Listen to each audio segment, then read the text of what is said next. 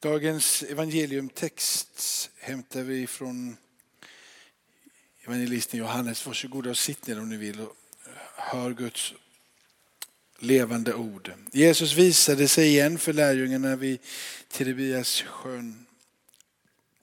Gick eh, till så att Simon Petrus och Thomas som kallades tvillingen Natanael från Kanan i Galileen, Sebedaios söner och två andra lärjungar var tillsammans med Simon Petrus sade det till den andre, jag ger mig ut och fiskar. Då sade vi följer med dig. De gick ut och steg i båten, men den natten fick de ingenting. När morgonen kom så stod Jesus på stranden, men eh, lärjungarna förstod inte att det var han.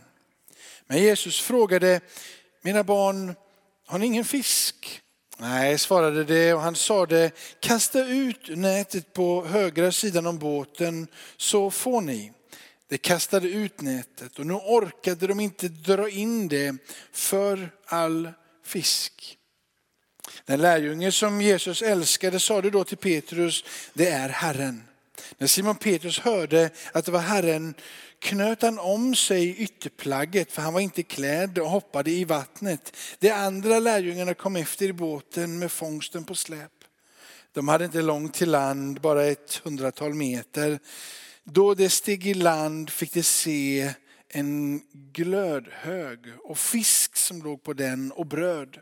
Jesus sade till en, hämta några av fiskarna som ni just fick. Simon Petrus gick upp på stranden och drog in nätet. Det var fullt av stora fiskar, 153 stycken. Och fast det var så många gick nätet inte sönder och Jesus sade till lärjungarna, kom och ät. Ingen av dem vågade fråga honom vem han var. De förstod att det var Herren. Jesus gick fram och tog brödet och han gav det till dem och likaså fisken. Detta var tredje gången som Jesus visade sig för sina lärjungar sedan han hade uppstått ifrån de döda. Så lyder det heliga evangeliet. Amen och amen och amen och amen.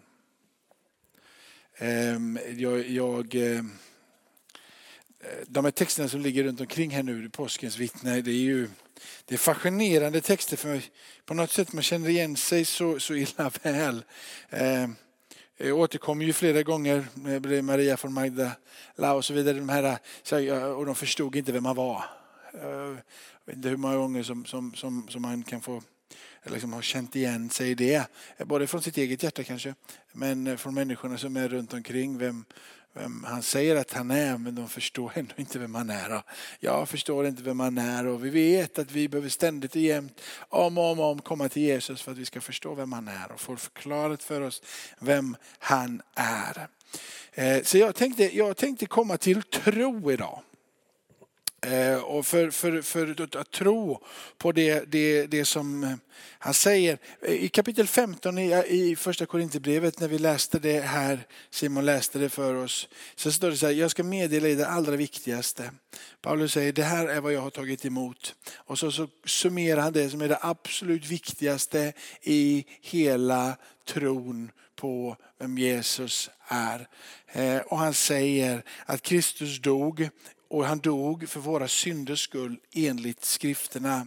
Nummer två, han blev begraven och nummer tre, han uppstod på tredje dagen enligt skrifterna. Och det är det som blir det centrala, det är det som blir evangelium, det är det som blir vårt hopp.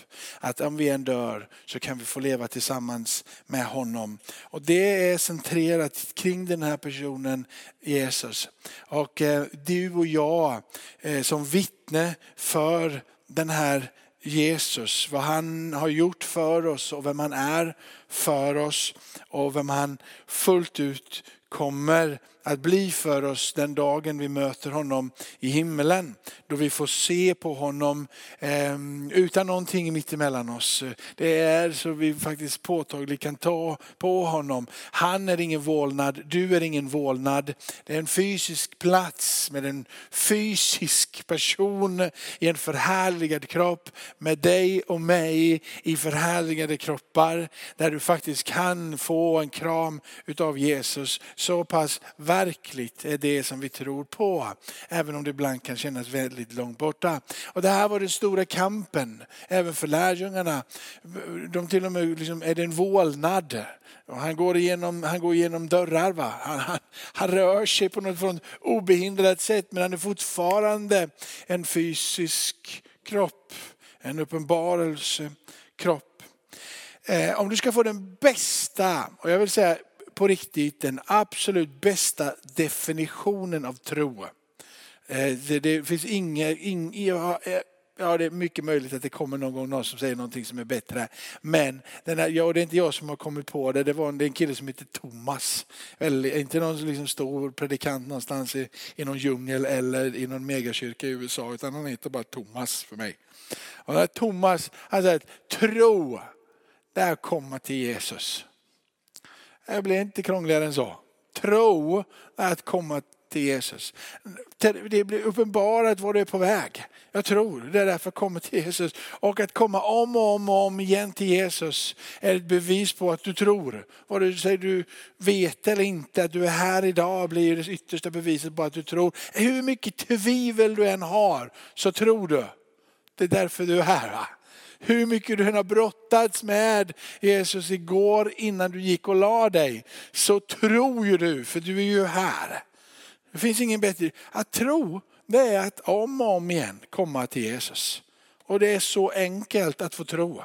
Det är därför som han har gjort allting för oss och vi behöver inte lägga någonting där till. Du och jag kan inte göra någonting. Det enda vi kan göra är som, som när Jesus talar och har gjort brödundret i kapitel och kommer in i kapitel 6 i Johannes evangeliet och talar ut så. Det har skett så fantastiska saker. Det är 5000 män som får mat och, de, och han berättar om det här livets bröd. Och hur ska vi då göra för att utföra Guds gärningar? Hur ska vi göra göra för att ta emot det här? Hur ska vi ta det till Jesus säger bara en sak. Det är att tro på Guds gärningar. Det är så du gör Guds gärningar. Att du tror på Guds gärningar. Det är så förunderligt enkelt men så illa svårt. Att sitta ner och vila inför Gud. För det är det enda han begär. Och därför Eh, så eh, jag vill bara säga också, när du säger så här, att, att, att tro är att komma till Jesus, så vill jag bara säga att innan du kom till Jesus så kom Jesus till dig. Jesus tar alltid, alltid första steget och Jesus är den som först drar i dig. Och han rör vid ditt hjärta och hur mycket tvivel och allt vad du än vill kalla det på den sidan du kommer tillbaka så är det en manifestation av den tro som han har gett dig och som han en gång steg in i din värld och mötte med dig. I den här berättelsen sen, så står det så att detta var tredje gången som vi läser ifrån Johannes. Det är tredje gången som Jesus uppenbarar sig för, för lärjungarna. I kapitel 20 så, så eh, är han på, på det samma dag, samma dagen, första veckodagen, så möter Jesus dem. Han kommer in, det är låsta dörrar i kapitel 20 och vers 19. Det är låsta dörrar, det är bom, det är tyst och han stiger rakt in ibland dem och säger frid vare med er. Och under den här stunden här så visar han sina, sina sårmärkta händer, han visar upp sin sida som har blivit stucken. Och eh, lärjungarna blir glada när de ser honom. Och, och, och ännu en gång så säger han frid vare med er. Och han, eh, han lämnar dem för en kort stund och Thomas som inte har varit där han blir upprörd och tycker det är eh, fantastiskt det de berättar. Men han säger det är omöjligt att tro. Jag kan inte förstå det här, jag kan inte tro det här, jag kan inte ta det till mig. Det är omöjligt att leva i den här ovissheten. Så han säger att om inte jag också får se hålen i hans händer och röra vid honom och se honom fysiskt så kan jag inte tro. Åtta dagar senare är de samlade igen. Jag gillar de här med specifika sakerna. att Det är åtta dagar. Första dagen där och sen är det åtta dagar. Och sen så dröjer det en liten tid till så är han där igen och så, så 153 fiskar. Det är som att de vill poängtera att det här är inte bara stories generellt. Det finns specifika saker. Ni kan kolla detta. Och när han sen säger som Paulus säger kapitel 15 här att det är över 500 stycken som har sett Jesus efter att han uppstod ifrån de döda. Så säger han, det skrivs ju medan människor fortfarande lever. För han säger att det finns fortfarande, merparten av dessa som har mött på honom lever fortfarande. Så när apostel Paulus skriver första Korinthierbrevet så lever fortfarande de som har mött den uppståndne Jesus. Och du, så du kan kolla min fakta. Kolla min fakta, stämmer det här att det är så många som har sett honom? Kolla min fakta. Det är ju det som blir här, Thomas säger samma sak, jag måste kolla det här, jag måste undersöka det här, jag måste forska i, i det här, stämmer det? Och så kommer han in i det här, Thomas får röra vid honom. Thomas tror. Men berättelsen sen på stranden är ehm, på något sätt, jag skulle vilja säga på något sätt någon tröst för dig och mig. Eh, den här mötet på stranden är på något sätt, jag vet inte, men det är någon form av insikt om tro som växer. De har mött, de har mött Jesus där men, men Jesus drar sig lite bort och lite, kommer lite tillbaka. Och när de väl ser att han står där på stranden och, och de, så, så, är det inte självklart direkt att de förstod inte vem det är. Står det. De greppar inte fullt ut. De, de hör hans röst. Och de får komma och Jesus säger kom och jag vill äta tillsammans med dem. De får hämta de fiskarna som de har fått dragit ut. Det förundliga är att Jesus har ju fiskar liggande där. Han hade väl inte tillräckligt. Jag vet inte vad, hur, så konstigt. Han har en eld här som ligger där, här brödet bakas, han har några fiskar. Men han har inte tillräckligt mycket fiskar så han säger ta med några av de fiskarna som ni har fått. Och så har vi en riktigt stor buffé här på stranden. Och så är han i närheten utav dem och är innerlig med dem. Ta detta bröd. Det är som att de behöver ha den här innerliga gemenskapen med Jesus om och om igen innan anden blir utgjuten. Och jag tror att det här är någonting för dig och mig. Vi behöver komma tillbaka till Jesus om och om igen. Och på samma sätt som vi kan se hur lärjungarna på något sätt fick växa med Jesus under de här 40 dagarna innan himmelsfärden. Anden blir utgjuten och så får de resa tillsammans med den helige ande och lära känna Gud på det sättet som de fick göra efter andens utgjutelse. För dem blev det ju ett före och ett nu. Både när det kommer till tro på uppståndelsen från de döda men också andens inre liv. Skillnaden mellan Jesu närvaro, de fick växa i tro. Och jag tror att det är någonting som vi behöver se. När vi ska växa i tro så skulle jag vilja säga så här att eh, vi kommer att få med om oerhört stor förvirring när vi växer i tro. Du kommer att få uppleva tvivel när du växer i tro. Eh, växa i tro är inte någon, det är inte någon liksom dynamisk enda resa framåt att växa in i tro. Att växa i tro är, är det, det det är som en, jag vet inte hur man ska förklara det, men det är både en uppgång och en nedgång i samma andetag. Det är som att du kan vakna på morgonen och känna att du har hela himlen på insidan och när du går och lägger dig på kvällen så kan det vara som att du inte ens vet vem Gud är. Du, den här resan att växa tillsammans och förstå vem Gud är, är en resa upp och ner förståelse, förvirring. Vad händer? Tänk lärjungarnas liv. De har levt med Jesus i tre år. Första gången han uppstår, eh, liksom när han uppstår ifrån det, första gången han möter dem första veckodagen. Då kände Jesus is back. För de kände bara, han är med. Nu är han med på resan igen. Han var, han var borta här nu en liten stund, han dog och så uppstår han och nu är han tillbaka. Man stannar inte hos dem. Han, han går bort, och är borta i åtta dagar innan han kommer igen. De här åtta dagarna, vad var förvirringen då? Och du och jag vi har också upplevt den förvirringen. Vi har mött med Jesus och självklart att han lever. Och så går det tre dagar, fyra dagar, ibland fem dagar. Och så undrar man bara, vad sketan är han den här Jesus igen? Hur stack han liksom? Hur fångar jag upp honom i det här? Du kanske aldrig upplevt det men många har upplevt det, jag lovar det.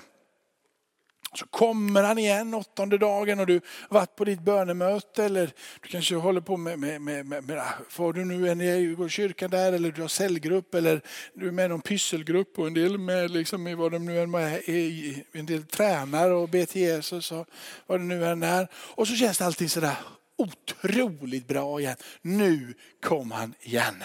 Och så går det den där lilla, lilla stunden så är han borta. Och så får man stå där i ensamheten i förvirringen igen.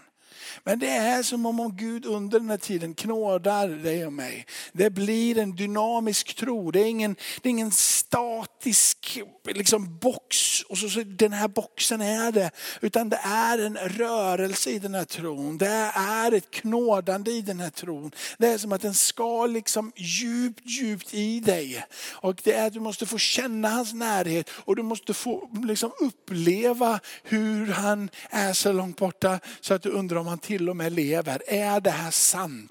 Du och jag måste få gå igenom apostlarnas glädje av att få röra vid honom. Vi måste få gå igenom tiden av förvirring som Thomas. Och ni fått men jag har inte fått. Och du där borta, du har fått förstå det profetiska och du har profeterat. Och du sitter där, jag har inte fått profetera, jag har inte fått, jag har fått tala i tungor en gång och så sitter du, jag har aldrig fått tala i tungor en gång. Och så bara säger jag vill känna på de där hålen i Jesus känna på de där hålen i Jesus. Jag vill förstå det här. Var med det, så är han där och så känner du, oh, nu mår jag bra. Så är det som man drar sig bort en liten stund och så är du i din ensamhet och blir knådad och knådad och knådad. Men meningen är ju att du och jag ska längta att få det där mötet igen. Att vi ska längta igen. Att vi ska vilja komma tillbaka dit igen. Att vi ska in i det igen. Att vi ska söka det igen och vara som, som Thomas som bara säger om ni har fått vara med om det, då vill jag också vara med om det. In i matchen igen. Tro är någonting som växer. Tro är inte någonting, det växer. Fort, låt det bara växa. Låt det få gro. Och det, ja, du vet att första resan, det här med tro, Alltså när man, när man går, går, ser tillbaka på hela paketet av att resa. Så jag vet att man fick möta Gud otroligt starkt och när man var ung. Liksom, och det, var bara, det var så mycket halleluja så att när man kom och hörde en gammal tant be. Och bara, bara käre Jesus, tack för att du har bevarat mig i alla dessa år. Tack för att jag fortfarande får tro på dig Jesus. Så satt man där och bara kände att jag bara, jag bara varför? Bara, vi bara går ut och bara ta hela världen. Och vi bara kämpar, vi bara tar det här nu, vi bara går i tro. Och så står jag här nu idag, och nu är inte jag så gammal som de tanterna är. Men jag skulle idag kunna be precis samma bön. Tack Jesus för att du har bevarat mig. Det är det största du kan vara med om. Kanske inte känner det fullt ut nu om du är 20. Men det största du kan vara med om det är att få komma till den platsen då du bara får känna att jag är bevarad än så länge. Tack Jesus. Det är det största att få vara med om. Jag ska bevisa det sen. Men det är mitt mål nämligen, att jag ska bevisa att det är det största. För att, ja men vi kommer dit. Nu ska jag, här ska jag lugna mig nu lite här så att jag inte, liksom, jag har några minuter till på mig här. Okej, men väx, tron växer. Tron växer, jag lovar dig att det växer. Och den gamla tanten som ber den bönen har bra mycket mer tro än du och jag i våran 20-åriga 20 liksom, ålder. Här, vi har sett första undret och första tecknet, första miraklet. Vi har sett ett helande. Och vi bara tänker nu är det bara att be för alla. Och så blir bara, och så bara halleluja. Så, så va? Det är mer tro i, tack Jesus för att du har bevarat mig. Okej, okay. jag skulle säga tro är något som växer, men tro är någonting mycket mer konkret än vad du och jag också i första liksom anblicken. Tro är ganska fysiskt. Så tro är inte något, något, något, något illamål långt borta. Och i den här berättelsen så tycker jag det kommer fram så vackert. I den här berättelsen så är ju tro, mötet med Jesus en måltid. Det är väldigt konkret. Det är väldigt fysiskt. Det är liksom inte bara ett, ett flummigt moln av någon, någon känsla. Utan det är någonting som gör, um, tro berör hela livet. Tro är hela livet. Jesus är hela livet. Eh, tro inte bara liksom eh, din bönestund när du går och lägger dig på kvällen. Utan tro och livet med Jesus är vardagen. Det är att skjutsa barnen till skolan. Det är liksom allting, det, det är hela livet är inbakat och ska vara inbakat i din, i din tro. Så det, det konkreta, Jesus vill vara där i din måltid. Jesus vill vara där, i, där och han vill vara där. Han vill inte bara vara här och dina stunder av halleluja. Utan han vill vara i din surfning eller i din, vad det nu må vara. Han vill vara där, fysiskt närvarande när du snickrar, springer, joddlar eller cyklar som Thomas gör. Han vill vara där. Tro, Jesus är där. Det är så konkret. Jesus kan fixa din frukost också ska du säga. Tänk för Jesus bara, nu är det dags Anneli, nu kommer jag hem till dig och gör din frukost.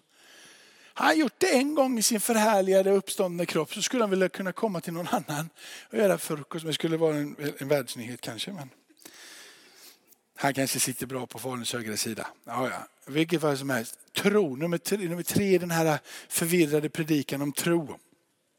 Så säger så här, att tro den här tron som är övervinnande, den här tron som gör att du bryter igenom, som gör att du kokar över under och att du är bara så. Den är, din tron är bara, du kan ta inta vad som helst. Ingenting är omöjligt för dig. Jag skulle vilja säga att den tron är en bruten tro. Det är bruten tro. Det är du vet när du känner att du inte längre har någonting att ge. Och du kommer till platsen där du säger, jag har inte mer att tillföra.